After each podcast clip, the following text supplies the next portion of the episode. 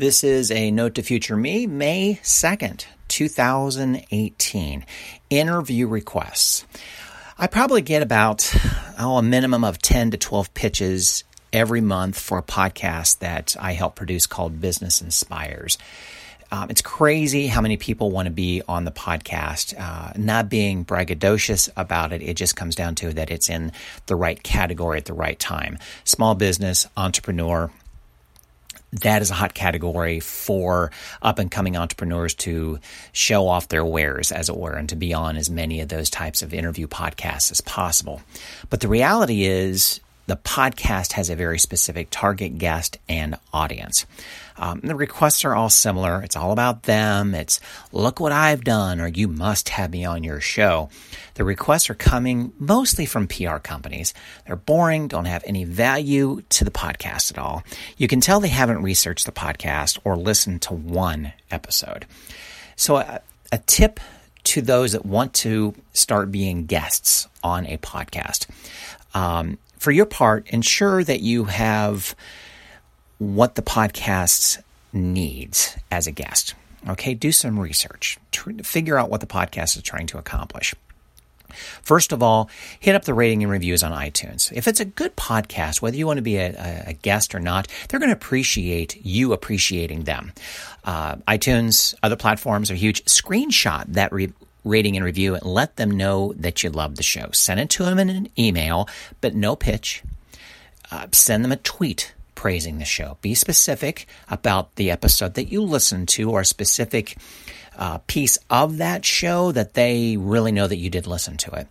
And show that you're genuinely liking the show. And again, no pitch though. Share the show on Twitter with the guest and host handles included in that Twitter, okay? Again, still no pitch. Send an email praising the show to them. Again, no pitch. You're just a fan at that time.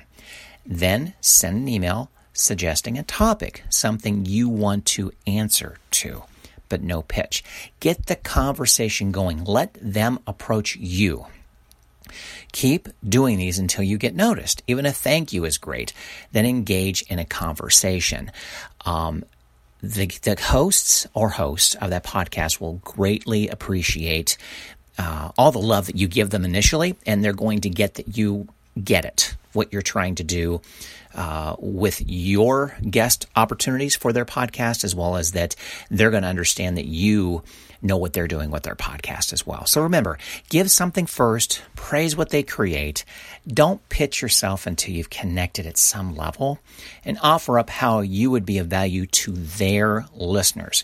Make it all about the podcast host or hosts. They understand that you're doing it for yourself as well too, but they are going to be guarding. They are the gatekeeper to their listeners, and you have to show that you're worth it, worth their time to interview and present what you have to offer to their listeners.